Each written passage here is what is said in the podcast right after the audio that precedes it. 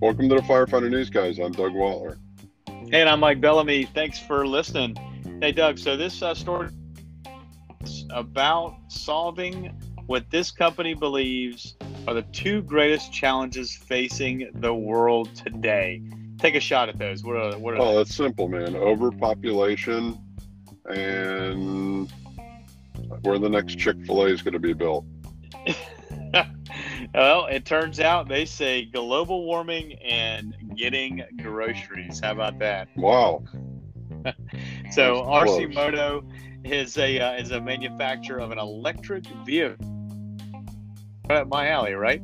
Yeah. So uh, they are they are looking at uh, manufacturing the Rapid Responder, uh, which is a tiny vehicle, and their uh, market share is hopefully going to end up in the hands of first responders. Get lifesavers to emergencies faster. It has a smaller footprint, maneuverability, instant torque. They think that EMTs and police will be able to zip through congested streets and get onto the scene of emergencies quicker. yeah, they can just only purchase one because if they purchase two, then there's going to be a wreck when the guys are racing each other. You, Very you know good that. point. this is true. We will certainly tear the vehicles up. You know this. Yeah, the company's agreed to test the uh, vehicles in a pilot program. Um, they're going to be working with Eugene Springfield Fire Department there, and the chief, uh, Joe Zaludek, is uh, looking forward to the potential uh, to reduce the costs with this rapid responder and uh, and also uh, uh, reduce the response times uh, for his department. What uh, what kind of price range are they thinking about for these vehicles?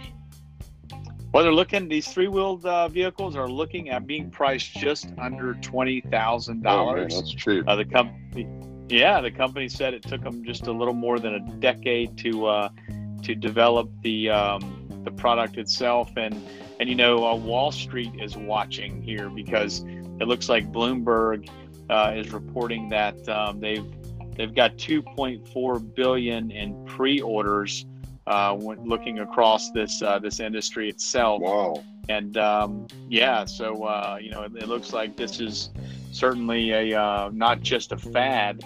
Um, it's it's probably going to end up being a low cost option for uh, for many industries, many departments. Well, they got Tesla to thank for that for paving the way.